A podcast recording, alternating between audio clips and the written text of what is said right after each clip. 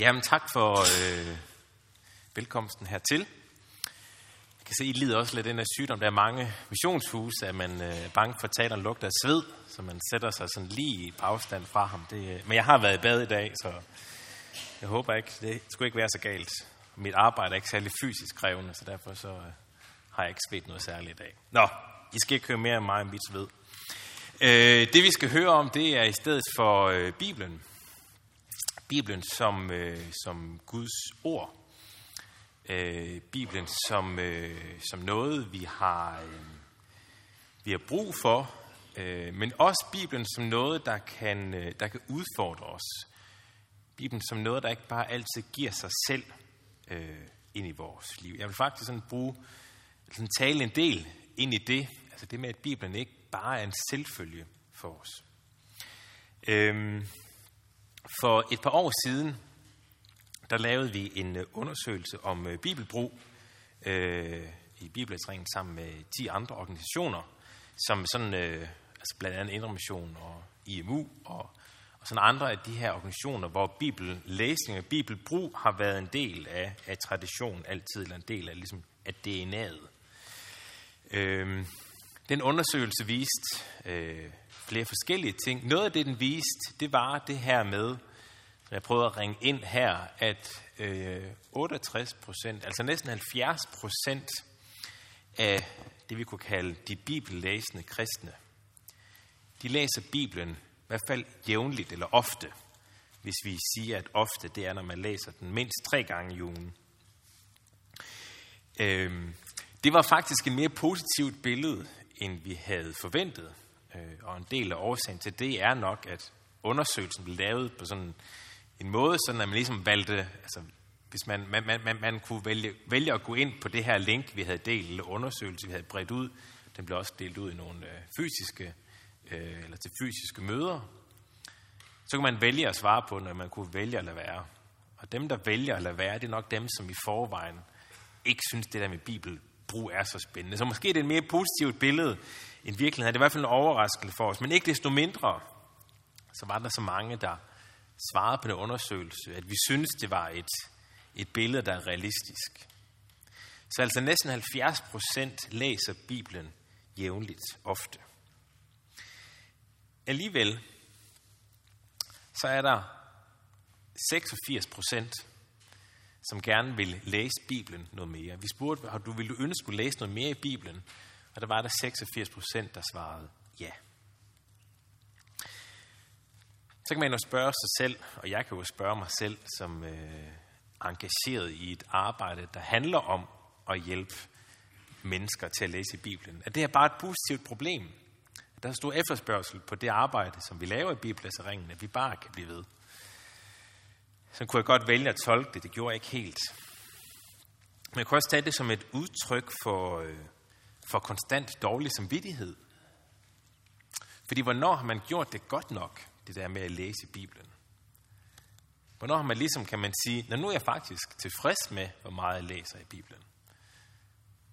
Det mener jeg egentlig godt, man kan sige, men, men jeg tror ikke nødvendigvis, vi har så let ved at gøre det. Og ved at der er nogen, som for hvem det her med bibellæsning er en kamp, og nogen, som nok har tænkt, nå, nu kommer ham der bibellæser ringen i aften. Ham der, som kan gokke os oven i hovedet med dårlig samvittighed, øh, og så kan vi gå hjem og være frustreret og irriteret på ham, og måske også lidt på os selv. Når vi skal tale om det her med mere bibeltak, som vi har sat som overskriften for i aften, så kan vi have sådan forskellige forventninger til det. Vi kan forstå det som en bekræftelse af, øh, at det er for dårligt, at vi eller andre ikke læser nok i Bibelen, så det skal vi have noget mere på tapetet. Vi kan også tage det som en konstatering af, at vi lever i en tid, øh, en kirke, som skrider mere og mere fra det, samme, fra, fra det, fra det øh, fundament, som, øh, som Bibelen er, og et samfund, der skrider fra det. Så derfor kunne man også godt sige mere bibeltak i vores land, fordi der er et skred væk fra Bibelen og bibelske værdier. Eller det kan også være et oprigtigt ønske om, at Bibelen skal fylde mere i mit liv. Altså, det enkelte menneskes ønske om, at Bibelen skal fylde mere i mit liv. Og det er det sidste. Ønsket om, at Bibelen skal fylde mere i mit liv. Vi skal prøve at, at se noget på øh, i aften. Prøv at se, om der er mulighed for at få mere lyst eller mere glæde i bibelbrugen, hvis man har mistet den. Eller måske komme i gang med at læse Bibelen. Se, se hvad er det egentlig, jeg går glip af, når ikke jeg bruger den, den er, når ikke den er en del af mit liv. Og vi skal lægge ud med at se på, hvad Bibelen den siger om sig selv. Hvis jeg har en bibel med, så kan I slå op i 2. Peters brev, eller så læser jeg højt nu fra øh, 2. Peters brev, kapitel 1, vers øh, 16-21. Vi giver lige plads til det.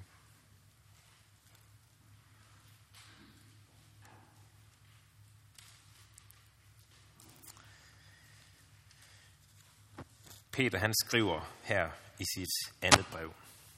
For det var ikke udspekulerede fabler, vi byggede på, da vi forkyndte jer vor Herre Jesu Kristi magt og hans komme. Men vi havde med egne øjne set Jesu majestæt.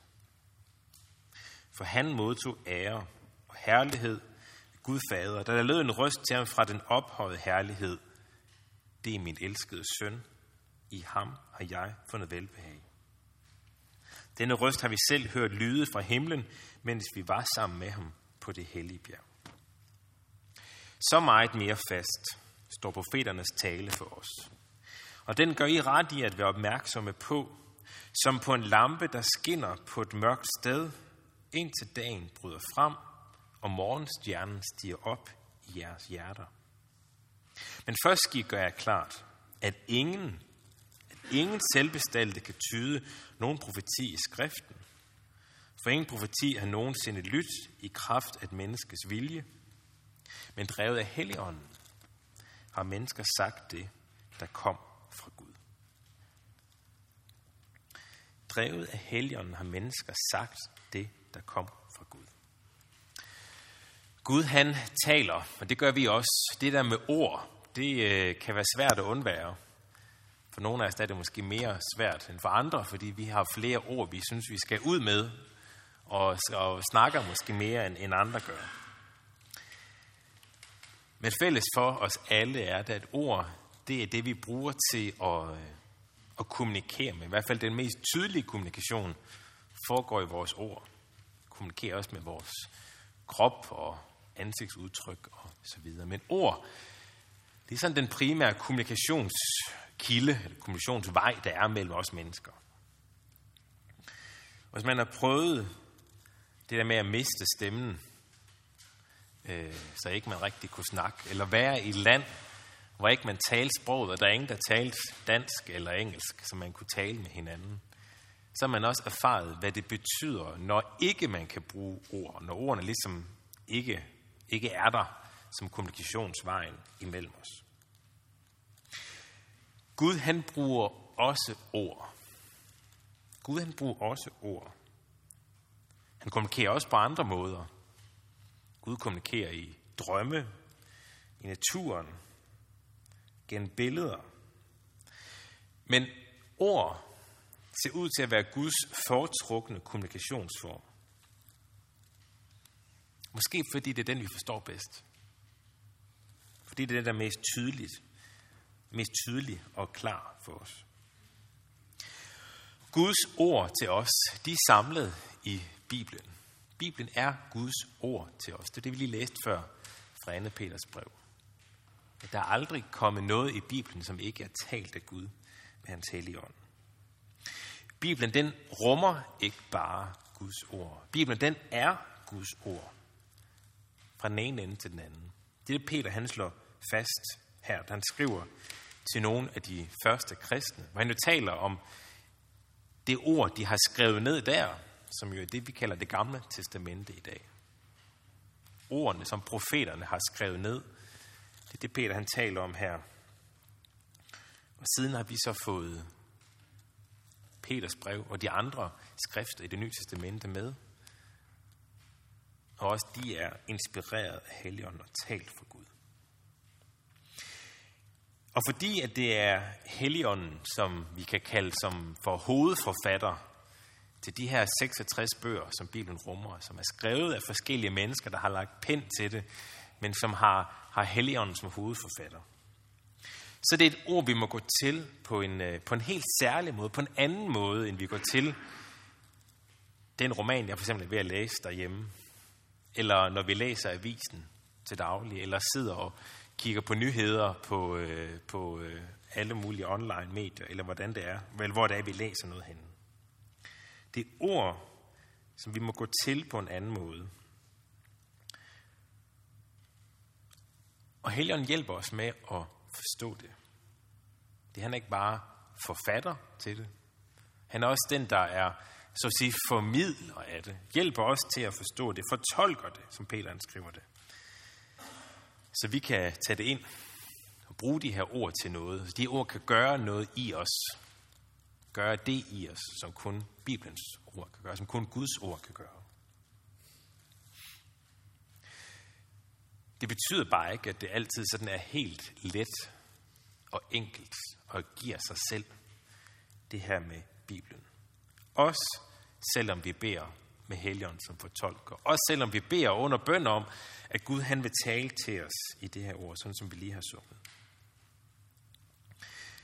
Men det betyder, at det, som det her ord kan gøre ved os, det er noget, som ingen andre ord kan. Det kan skabe tro på Jesus. Det kan den roman, jeg læser derhjemme, ikke gøre. Det kan en artikel i den lokale vis heller ikke gøre.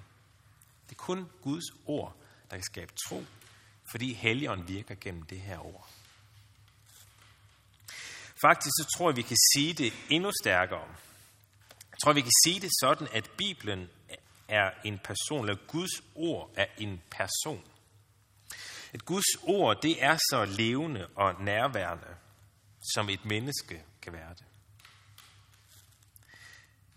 Gud han åbenbarede, han talte nemlig ikke til os ved at øh, sidde op i himlen og råbe ned til os og sige, sådan og sådan skal I gøre, og det kan I skrive ned, og så og så videre, og jeg så gider ikke sige mere nu. Slut. Eller ved at sende en mail, eller et sms, eller et, et røgsignal, eller hvad det kunne have været. Gud, han talte ved at komme og blive som en af os. Vi har det i øh, tydeligt i Johannes evangeliet kapitel 1, hvor der står i det første vers, at i begyndelsen var ordet, og ordet var hos Gud, og ordet var Gud. Så står der nede i vers 14, at ordet blev kød og tog bolig blandt os. Jesus er ordet. Ordet er en person. Ja, det er ikke logik, det her. Men det er sådan Gud, han kommer til os. Gud er kommet til os i Kristus. Og det er derfor, at vi ikke bare kan reducere Bibelen til noget litteratur, eller til en eller anden lærebog. Ikke engang en teologisk lærebog kan vi reducere den til. Eller noget, vi skal lære udenad. Jeg tror nemlig ikke, at vi får den fulde glæde af Bibelen og dens ord, og det den kan gøre i os, hvis Bibelen det kun er en samling af teologiske sandheder eller åndelig indsigt. På en eller anden måde, så er det jo bare vores forsøg på at samle og systematisere og ordne Guds åbenbaring på i nogle systemer og nogle, og nogle sætninger og nogle ord, som vi kan bruge, så vi ved, om vi har hinanden henne. Men Bibelen, den vil mere end det. Bibelen, den vil røre vores hjerter. Bibelen kan tale til vores hoveder. Det kan godt være vejen ind til os. Men Bibelen vil mere end det. Den vil røre vores hjerter. Den vil skabe tro. Det ved den. Fordi Bibelen er mere end mængden af de ord, som vi kan læse. Den er mere end de sætninger, kapitler og vers, som vi kan tælle sammen. For noget tid siden hørte jeg en øh, kvinde fortælle, øh, om hendes modstand mod Bibelen. Til trods for, at hun var blevet en kristen. Hun var, øh, hun er sådan en, øh, kalder sig selv kulturkristen, altså er vokset op i Danmark og øh, var en del af en medlem af Folkekirken og øh, brugte ikke så meget krudt på det der, men, men, men det var fint og havde øh, kunne lidt bibelhistorie og fader, hvor, og, men, men det var ikke noget, der sådan fyldte noget i hendes liv. Så blev hun øh, omvendt i en ret markant, ret markant omvendelsesoplevelse som fra den ene dag til den anden gjorde, at hun simpelthen talte om sig selv som kristen, og talte med alle mulige andre om Jesus. Altså sådan en, en, meget, en meget virkelig fra den ene vinkel til den anden. Sådan en omvendelse var det for hende. Og det, som hun, øh, hun i første omgang byggede sin tro på, det var den her oplevelse, hun havde haft af Jesus i omvendelsen. Og så det, hun ligesom vidste fra sin opvækst om, hvem Gud er. At Gud har en søn og helligånd og så videre. Hun var faktisk så glad for den her omvendelsesoplevelse og den relation, hun har fået med Jesus i sin tro der, i sin omvendelses, omvendelse, at hun, at hun var bange for at miste det og tabe det der fantastiske, hun havde fået, hvis hun begyndte at læse Bibelen. Fordi hendes kendskab til Bibelen, hendes indtryk af Bibelen gennem kirken og hvad hun sådan lige kendte til, det var, at det var den her samling af teologiske sandheder. Historier var støvede, kedelige, som var lidt fjerne fra det her liv, som hun nu erfarede med Jesus. Så det gik to år, fra hun var blevet omvendt, til hun begyndte at læse Bibelen. Og hun var bange, da hun begyndte at læse i Bibelen. Bange for, at hun ville miste Jesus, faktisk.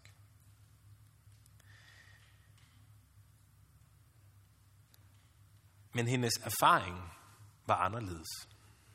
Hun erfarede, at Bibelen var levende, at Guds ord, eller Bibelen var Guds ord, er Guds ord, og at det bekræftede den Jesus, som hun havde lært at kende, og som hun nu havde troet på i to år. Relationen fortsatte, så at sige. Og relationen kan fortsætte, fordi ordet er en person. Ordet er ikke bare bogstaver på papir, men det er en person. Ja, det er stadig ikke logik, det her. Men det er det, der gør, at, det kan være, at man kan have, vi kan have en relation, vi kan forvente os noget af Bibelen, fordi ordet er en person. Ordet er Kristus selv. Hvis vi så går videre og siger, at Bibelen det er et møde med Jesus, så siger vi dermed også, at Bibelen giver os evangeliet. Altså det vi frelses ved, altså kristendommens kerne. Det som er vores trosfundament. Hvis Bibelen lader os møde Kristus, så er det der, vi møder evangeliet, troens fundament. Og hvad gør det så ved os? Altså evangeliet. Hvad gør det ved os? Jo, hvis vi tror på det, så frelser det os for det første. Men det har også virkninger i vores liv nu og her. Jeg blev udfordret af noget, jeg hørte på en konference for et par år siden. Der blev stillet spørgsmålet, hvad er kirkens største problem? Og jeg tænkte, ah, jamen det er jo noget med sekularisering, og det er noget med dårlig forkyndelse, det er måske noget med, at vi samtidig er forbundet til vores tradition. Øh, nogle steder i verden vil det være forfølgelse, der er kirkens største problem. Øh, udglidning, teologisk udglidning, alle mulige ting, sad jeg der og tænkte på. Indtil taleren sagde, det største problem i kirken, det er os kristne det er os kristne. Og at vi ikke er mennesker, som lever af evangeliet, som er tændt af evangeliet og som er sat fri af evangeliet.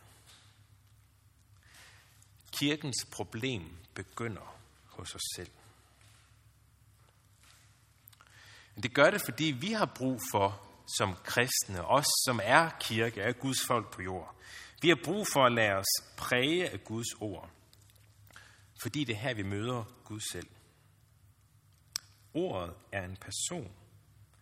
Personen i ordet er evangeliet.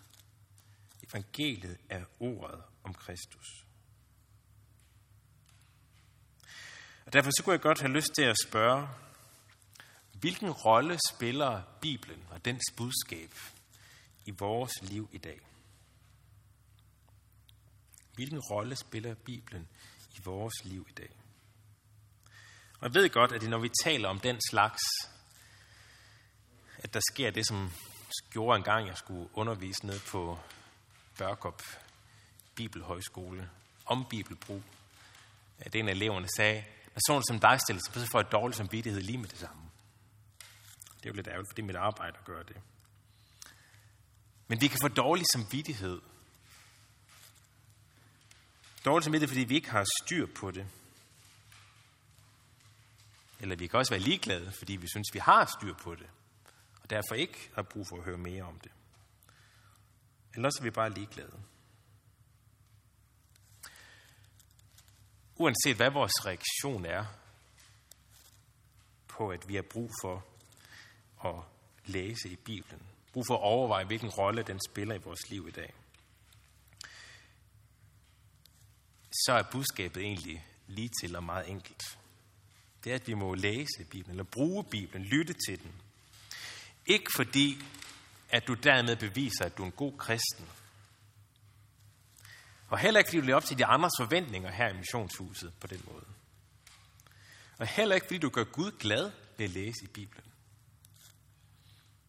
Men du skal læse i Bibelen, fordi at det er her, du møder Kristus. Det er her, evangeliet bliver ragt til dig. Det, som du skal leve af og leve på og dø på. Fordi det er her, du møder ordene om, at Jesus han døde og opstod, fordi at du og jeg, vi ikke kan frelse os selv. Det er derfor, vi skal læse i Bibelen. Og det tænker jeg, det er der måske mange af der tænker, det, er, det, det, kan vi, det er egentlig fint nok, det er jo okay, det, er, det er vi med på. Vi ved godt, at det er sådan, det er. Vi møder evangeliet der. Så kan jeg godt tænke, hvorfor i verden er det her med Bibelen så, så besværligt for mange af os? Hvorfor giver det ikke sig selv? Hvorfor er det svært at få det prioriteret? Hvorfor er det ikke noget, man bare har lyst til, men noget, man gør måske af tvang, eller fordi man bør? Eller hvorfor er der nogen, der skal være begrænset af, at de har svært ved at forstå ordene i den her bog, fordi den er skrevet for mange år siden?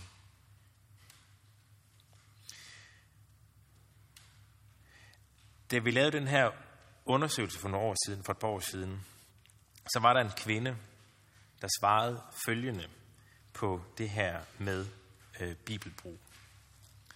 Jeg tror, det er Guds ufejlbarlige ord, og jeg har jo læst, at det er godt og vigtigt at læse ofte. Omvendt, så må jeg erkende, at min hverdag også fungerer uden på en eller anden måde. Altså, det gør den jo lidt. Så på den måde er trangen ikke altid så stor, at den får overtaget, så han får gjort det. Hvorfor er det sådan? Hvorfor er det her med bibelbrug ikke sådan selvindlysende for os, selvom det er Guds ord, selvom det er her, vi møder evangeliet, selvom vi har brug for det til liv og til frelse? Jeg tror, der er flere svar på det.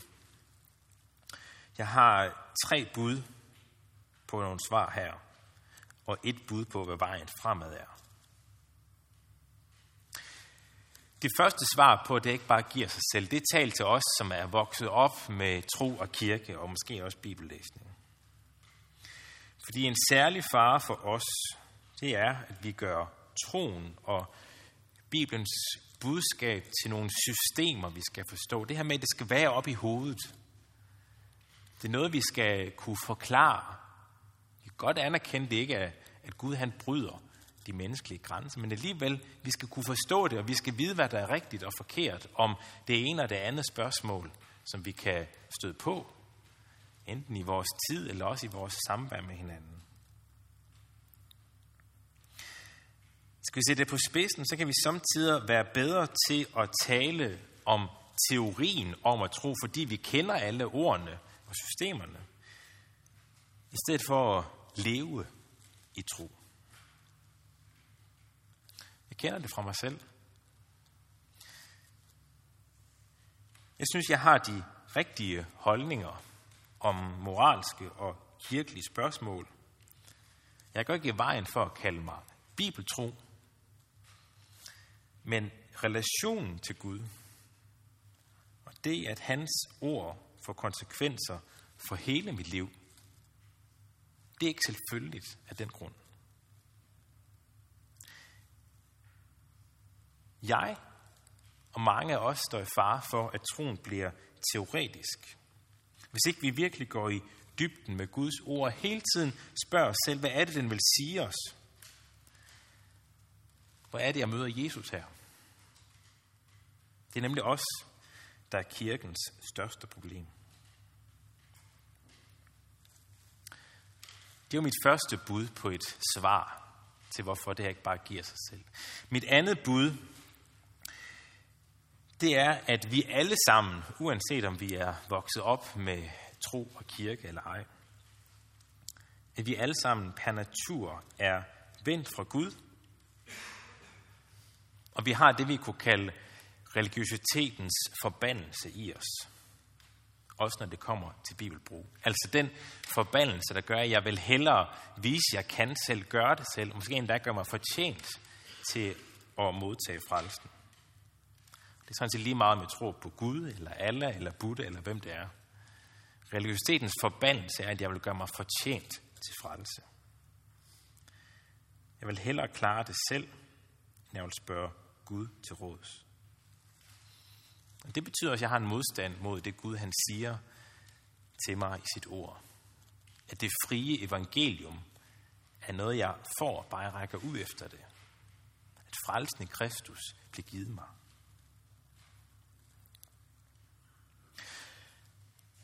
Det tredje aspekt, eller det tredje svar på, hvorfor Bibelen og det med at bruge den ikke bare giver sig selv, det handler om Gud, om den måde, han åbenbarer sig på, den måde, han kommer til verden på.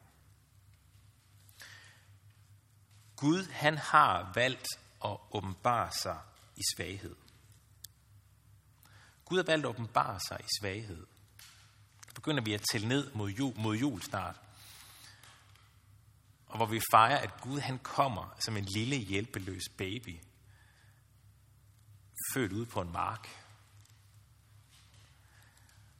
Og at Gud han vokser op, bliver et voksen menneske, men ikke for ære, rigdom og magt i menneskelig forstand, men omgiver sig med dem på kanten af samfundet, til sidst dør på et kors.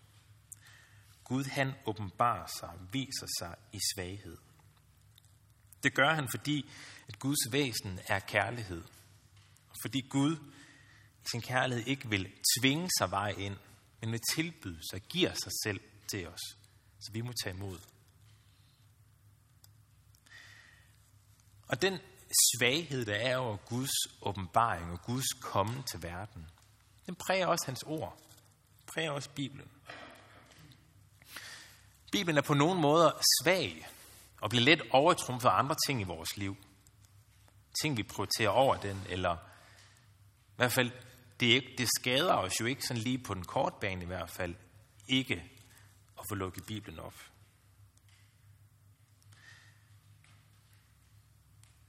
Bibelen, den kan ofte modsiges. Der er nogle ting, som er uklare, selvom der er mennesker, der har siddet og forsket og arbejdet med det her i flere hundrede år. Og selv når man kommer med et godt modsvar, og synes, man får det forklaret og forstået, så betyder det ikke, at troen bare bliver skabt af sig selv. Så ligesom hele Guds rige har en svaghed over sig, sådan har Guds åbenbaring det også. Og det betyder, at det her med bibelbrug, det ikke bare giver sig selv. der er en svaghed over Guds åbenbaring. Og så er der budet på en vej frem. Og det bud, det er et fokus på, hvem det er, Bibelen handler om. Vi lever i en tid, hvor vi har meget fokus på individet og på den enkelte. Og sådan tider, taler vi også om, når jeg læser Bibelen, så skal jeg finde ud af, hvad har det at sige mig nu og her. Og det er et godt ønske, fordi det er et ønske, som bunder, man gerne vil, vil, man har en forventning til Bibelen som Guds ord, vil have noget ud af det. Det er et godt ønske. Men det er også et ønske, der kan gøre, hvis jeg bliver for enestrenget, det, når jeg hele tiden er på vej på, på jagt efter noget, jeg kan bruge nu og her, så kan jeg komme til at læse Bibelen forkert. Jeg kan forstå Bibelen som, den handler om mig selv, i stedet for om Gud. Prøv at høre et citat her fra en bog, der hedder Den smukke Gud. Det står, Kristus er emne og mål for alle skrifterne. Han er ordet, sådan som vi talte om det før fra Johannes 1. Han er Herren, sønnen, som åbenbarer sin far, den profeterede frelse, det sande tempel, det endegyldige offer, den store ypperste præst og kongernes konge. Altså, det er alt, hvad Kristus er, alle de ord, der er om ham i Bibelen. Så kan man læse, og i stedet for at spørge, hvad betyder dette for mig lige nu, kan man spørge, hvad kan jeg lære om Kristus her? Når du så bliver fanget af vidunder i historien om ham, så kan du opleve, at dit hjerte begynder at banke for ham på en måde, som det aldrig ville have gjort, hvis du havde behandlet Bibelen som en bog om dig. Jeg tror vejen frem for os, som ønsker at få mere Bibel i livet, tak, det er at læse Bibelen som Guds historie, Guds fortælling om Kristus. Hele tiden at være på jagt efter, hvad siger den om ham? Og spørge mig selv om det, før jeg spørger, hvad har den at sige til mig nu og her? Hvad skal jeg gøre nu og her? Jeg må læse den som ordet, som bogen, en fortælling om Kristus. Til sidst, når jeg så gør det, når Bibelen igen bliver historien om Jesus, så bliver det ikke bare en historie, jeg læser, ligesom min roman derhjemme. Så bliver det en fortælling, jeg selv bliver skrevet ind i, jeg selv bliver en del af. Fordi Kristus inviterer mig ind i trosrelation til ham. Fordi Kristus er Guds ord. Ordet er en person. Og jo mere vi ser og erfarer, at Bibelen den handler om Jesus, jo mere vil vi have af den. Så hvis vi vil have mere Bibel i vores liv, tak, så er det ikke nødvendigvis en ny læsemetode eller en bibellæseplan for bibellæseringen, selvom jeg skal reklamere for dem her lidt senere, som gør forskellen. I stedet for så handler det om mere og mere at læse sig ind på og lytte sig ind til Bibelen. Med det foretegn, at jeg vil lære Jesus at kende. At jeg vil dybere ind i historien om ham. Og ikke have fokus på, hvad jeg selv enten skal have ud af det nu og her, at jeg selv skal gøre det for andres skyld, eller for Guds skyld, eller for fællesskabets skyld. Så gør det for min egen skyld, fordi jeg lærer Kristus at kende der. Fordi den bygger mig op. Fordi den peger på Kristus. Lad os bede sammen.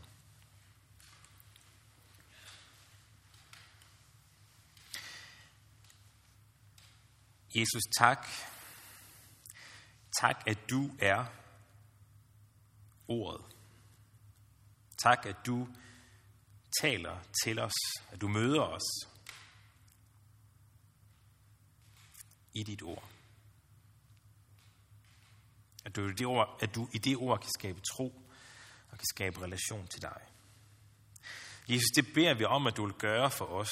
Vi beder, at du vil gøre det for os, som har oplevet det engang, men som synes, det ligger langt væk nu. Vi beder dig, at du vil gøre det igen og igen for os, som har erfaret, at vi ikke kan leve uden dit ord. Bær dig, må du gøre det for os, som har opgivet Bibelen, opgivet at læse. Bær mig, at du på ny skabe begejstring og glæde over dig. Og Jesus, jeg beder dig om, at det må skabe tro i os, og det må styrke vores tro. Så det præger os, så det mærkes på os, at vi mødte dig. Kristus, lad dit ord bo i rigt mål iblandt os. Amen.